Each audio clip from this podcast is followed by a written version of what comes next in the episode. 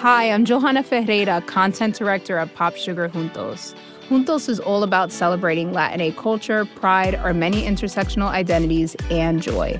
Thanks to support from Prime, there's so much to get into over at Juntos this month. From conversations with the Latinx minds behind our favorite new movies and resurrected TV shows, to thoughtful celebrity commentary and exclusive interviews with some of the biggest Latin music artists today. And it doesn't stop there. Get more of the music, movies, and shopping you love on Prime. Whatever you're into, it's on Prime. Visit amazon.com slash prime to get more of whatever you're into from streaming to shopping. And get all of our latest coverage at popsugar.com slash juntos. Con amor, Johanna. You know how to book flights and hotels. All you're missing is a tool to help you plan that unbelievable travel experience. That's why you need Viator. Book guided tours, excursions, and more in one place. There are over 300,000 travel experiences to choose from, so you can find something for everyone. And Viator offers free cancellation and 24 7 customer support for worry free travel. Download the Viator app now and use code Viator10 for 10% off your first booking in the app. Find travel experiences for you. Do more with Viator. I remember there was uh, one particular classroom, Mrs. Kramer allowed this girl to do current event articles on my father. It was really bad. And my mother went crazy and she went and confronted the teacher. Um, I don't think she ever really liked me, Mrs. Kramer. I surmise to this day that she didn't like me because of my family. This is John Franzese Jr. He was born in 1960 on the North Shore of Long Island. His father, John Sonny Franzese, was the longtime underboss for the Colombo crime family, one of the so called five families of New York. There's never been a guy like Sonny, an FBI agent once said. There'll never be another guy like Sonny, the last of a dying breed. What, what type of father was your father like? What type of father was he? I'm glad you asked, because as a dad, he was a really great guy. I know he loved me playing baseball, and I was, I remember this because it was really important to me. But my first year of baseball, this is the one of the best times of my dad I remember. I was really bad my first year. And I made the last out of the last play and I hit the ball. And I was so happy I hit it. I ran so fast to first base, but I, I got called out because I was out. And I was all depressed, like I thought I'd get my one hit. And I thought my dad would be really upset because, you know, I always thought he wanted me to be this great player. And I'm sure he did.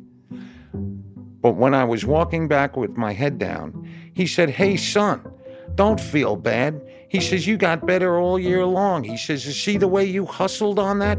That's all that matter. You made contact. That's a start. Next year we'll we'll make more contact. And I was surprised.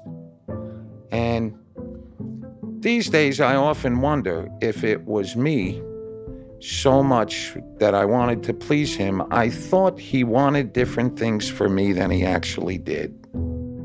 John's father, Sonny Franzese, was born in Naples in 1917 and grew up in New York City. Sonny's father, Carmine, ran a bakery in Brooklyn where reportedly sometimes he put people he didn't like into the oven. Sonny was arrested for the first time when he was 21 for assault, and he was discharged from the Army during World War II because of, quote, homicidal tendencies. Then, according to Life magazine, he fought and murdered his way into the mafia's front rank. He hung out with Frank Sinatra and Sammy Davis Jr. at the Copacabana nightclub. In 1967, he went to prison for bank robbery and has been in and out ever since. He's never been convicted of murder, but he once said, I killed a lot of guys. You're not talking about four, five, six, ten. In that same conversation, reported by prosecutors, he explained how best to dispose of a dead body. It involved a microwave, a kiddie pool, and patience. Because he lived on Long Island, people said Sonny Franzese brought the mafia to the suburbs. What was life like around the house? Well, my dad would leave after we left for school, and he'd always be home for dinner. Um, and he'd always take us to work when he had off. So we generally would go into Manhattan. He had offices there. Generally, music business and entertainment field is what I thought was his job. Sonny Franzese did a lot of business with a lot of different people, sometimes in the music business, also the film industry. He helped fund the Texas Chainsaw Massacre and Deep Throat. He had a financial interest in various nightclubs, restaurants, and strip clubs. But Assistant U.S. Attorney Cristina Posa once said, He's never held an honest job for a day in his life and is largely responsible for the glamorization of the mafia over the past century. I remember kids would always say from like fourth grade on that I was the richest kid in school. Um, we never needed for anything. If he needed one baseball glove, he'd get three.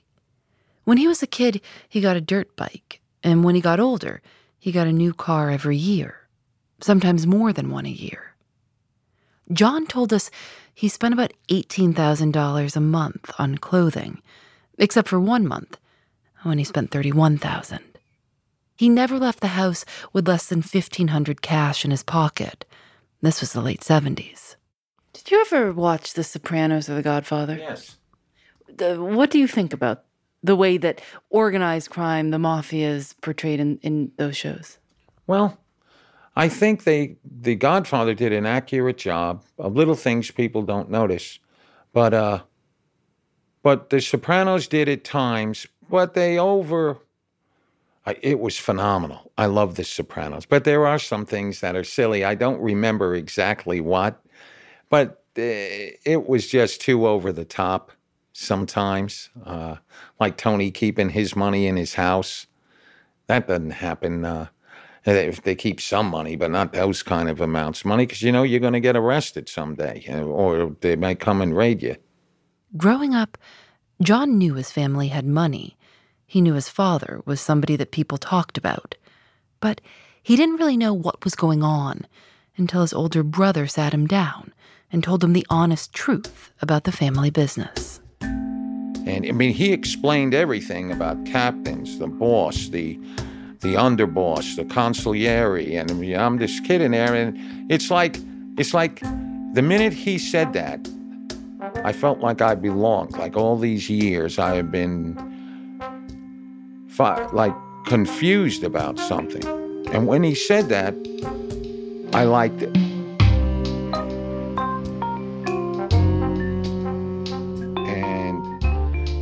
From that moment on, I was, and, and he was like talking like this is our life. So I assumed, okay, this is my life too, I guess. John started hanging around with his brother and father and other Colombo crime family associates. He called them all uncles, and he felt grown up. He remembers that people would get out of their way. They could get into any club they wanted. Then he started to actually do some work for his father. Sonny had too much FBI surveillance on him, but John was still young. He could move around more freely. He would deliver messages. He says often they were in code, and he didn't know what they meant. He remembers that sometimes the message would be about vegetables, whether something was a good vegetable or not, where it was grown. By the time he was 18, John says he was working as a bagman, collecting and dropping off bags of extortion money. I, I became a, a bit of a bully. I took advantage of things because I could. It was more like, you know, I, it, it just happened and I played the part. And I, I realized, well, around that time, I remember the one thing that I, uh, that my dad actually asked me. He said, I'll give you anything you want on this earth. And one thing I'm going to tell you is never embarrass us. Don't ever embarrass us. And I, I remember those words. On June 4th, 2008, Sonny Franzese, along with fellow Colombo family members, was indicted on charges of racketeering conspiracy, robbery, extortion, narcotics trafficking, and loan sharking. It obviously wasn't Sonny's first time in court, not by a long shot. What made this trial different was the presence of one FBI informant in particular, an informant who'd worn a wire for eight months and could talk to Sonny the way few others could.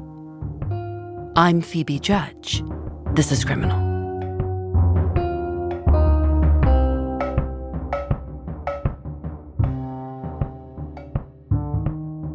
I'm a rat. I mean, I, I am. But there's a little difference. Uh, doesn't make it better, but there's a difference. I didn't do it to get out of trouble. Um, I did it because our way of life is a bad way of life. I felt I owed something.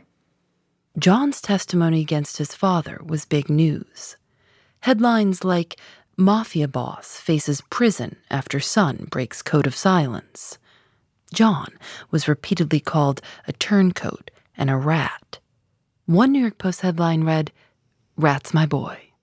What is that like to tell to be telling your story, uh, you know, to the outside world. You know, a lot has been said about you by the media, right? A lot of people have said talked about you. But what is it like for you to be talking about your experiences on the other side?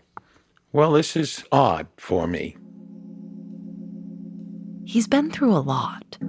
He first went into rehab when he was 25.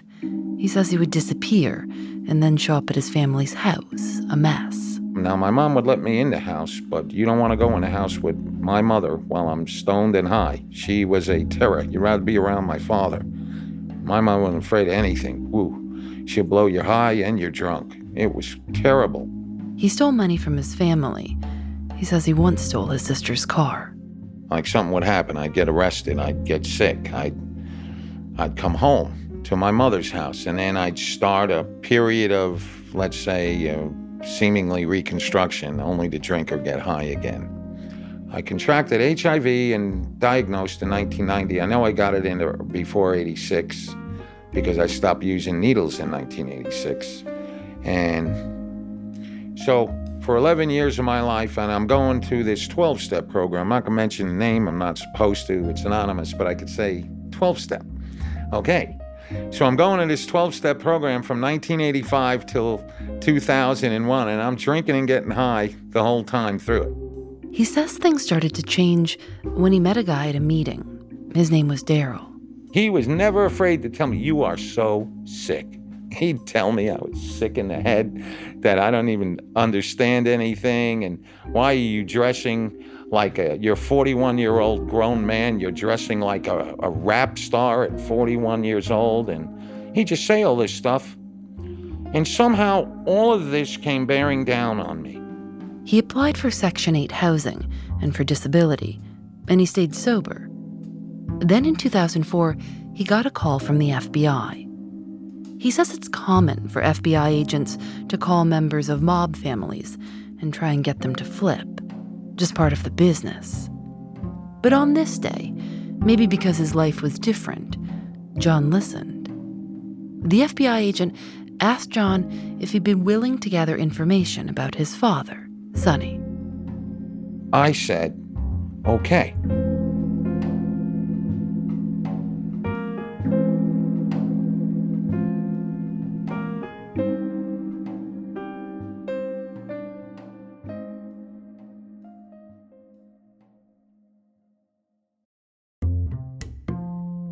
Support for Criminal comes from Astepro, who also provided us with free samples. This is my favorite time of year, even though I've had terrible allergies all my life. My mother says she always knew when I was up in the morning because she'd hear me sneeze and say, Phoebe's up. I think the most I've ever sneezed in a row is 48. It's like my nose is in control, and I'm just along for the ride.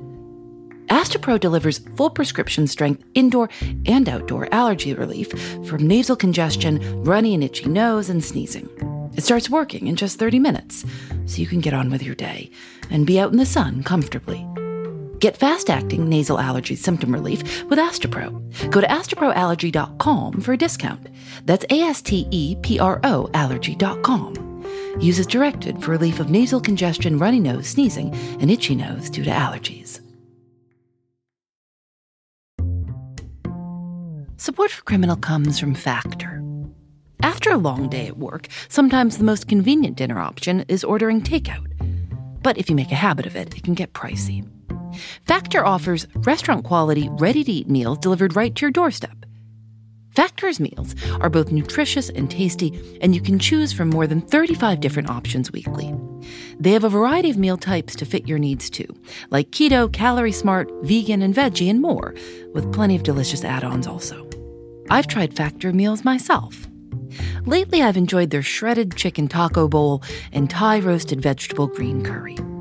You can get as much or as little as you need by choosing 6 to 18 meals per week. You can also pause or reschedule your deliveries anytime. Head to factormeals.com slash Phoebe50 and use code Phoebe50 to get 50% off your first box, plus 20% off your next box. That's code Phoebe50 at factormeals.com slash Phoebe50 to get 50% off your first box, plus 20% off your next box while your subscription is active.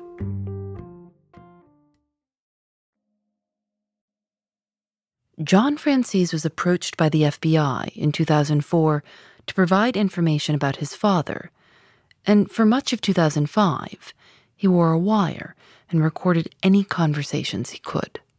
What, what was the evidence that you provided? Oh, there was like 400 hours of tape.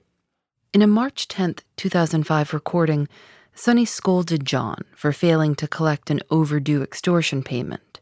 He said, I would have grabbed Carmine and told him, Look, you rat bastard, go out there and get the money and bring it here.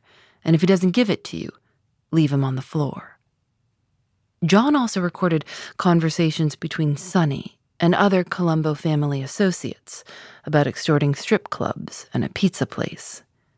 During one, someone says, You can't go in and bang their brains out. You got to make yourself known. You got to be nice and easy. John also got his father on tape admitting he was the underboss of the Colombo family.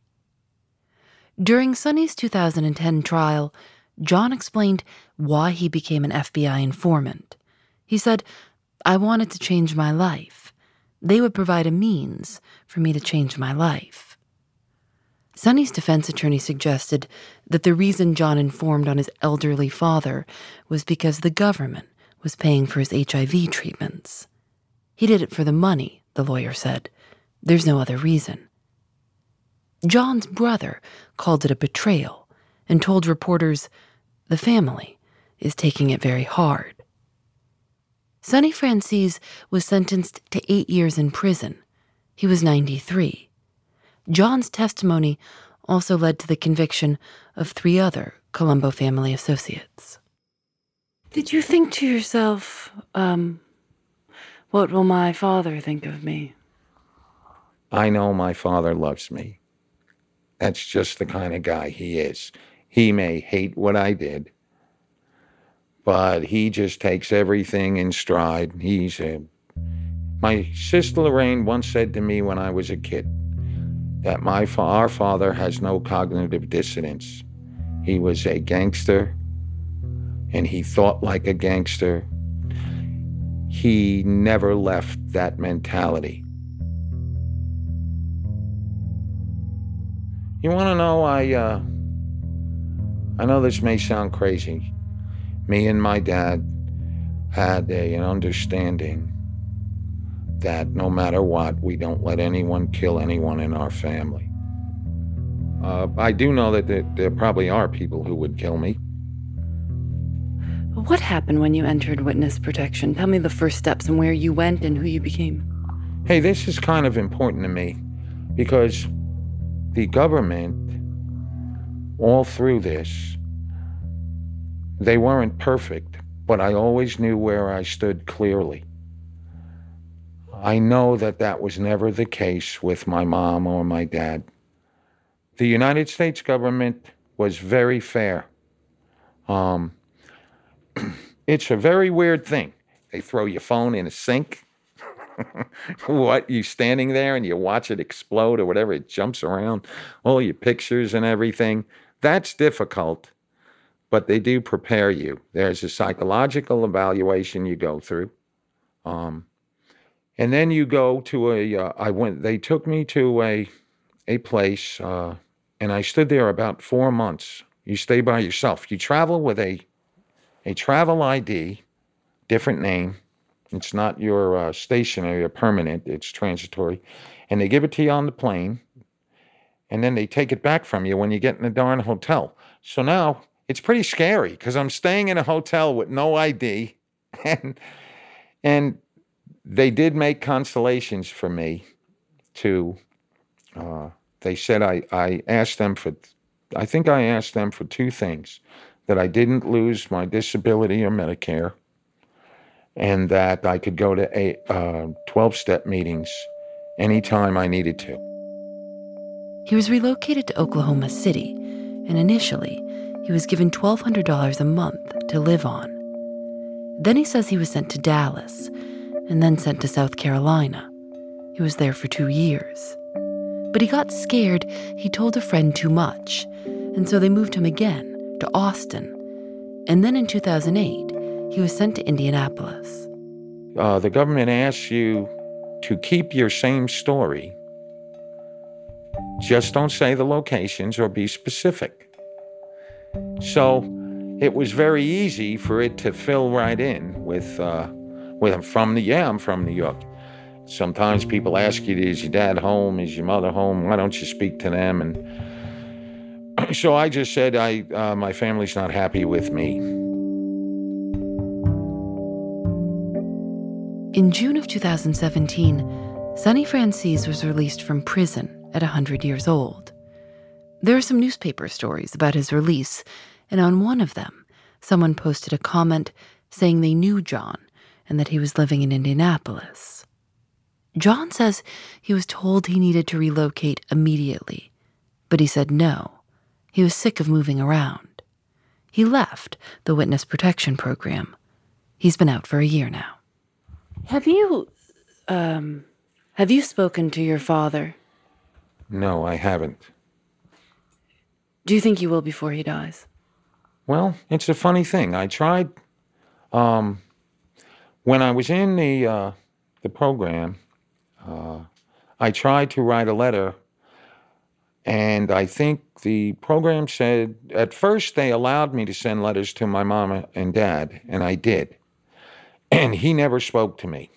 But my mom said he got the letter and he said he loves you. Maybe she was just saying that.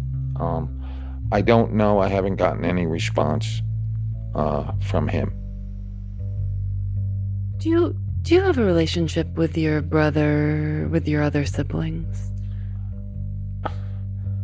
I think within our family and uh, the neighborhood, people we know would kind of shun them if they knew they were talking to me or close with me. It's hard for people to forgive, or, well, who the hell am I thinking? I would have never forgiven me either. So I understand how they think and that's just the way it is. And you know, my my brothers and sisters have kids, and their kids come from those neighborhoods and have uh, family. You know, our cousins and the people they know. It it it might bring some unwanted uh, difficulties to them. But I think personally, my brothers and sisters love me. I'm sure we would get along well if we were together, whether they said it or not.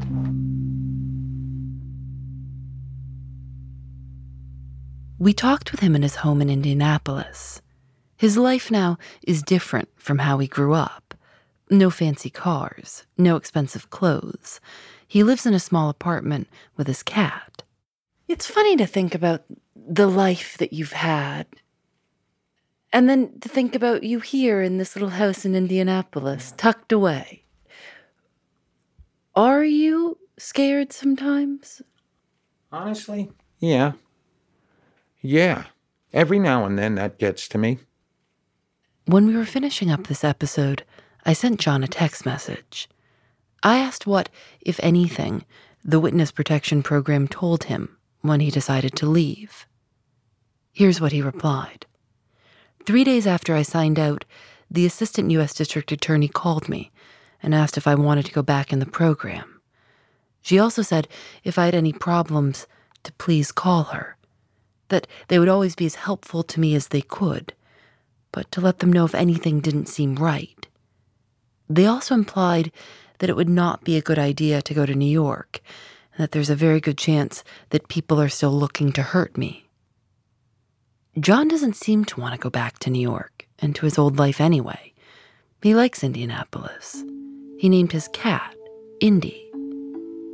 But he still talks and worries about what people might think of him and what he did. I I think it's hard to talk about.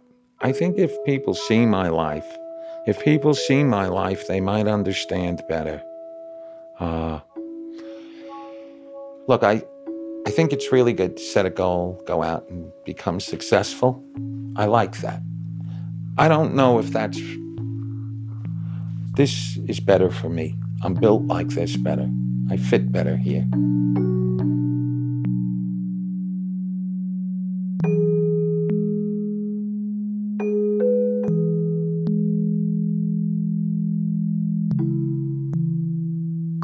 Created by Lauren Spohr and me. Our senior producer is Nadia Wilson. Audio mix by Michael Raphael and Rob Byers. Julienne Alexander makes original illustrations for each episode of Criminal. You can see them at thisiscriminal.com. We're on Facebook and Twitter at Criminal Show. Criminal is recorded in the studios of North Carolina Public Radio, WUNC. We're a proud member of Radiotopia from PRX, collection of the best podcasts around. We'll be back next year. I'm Phoebe Judge. This is Criminal.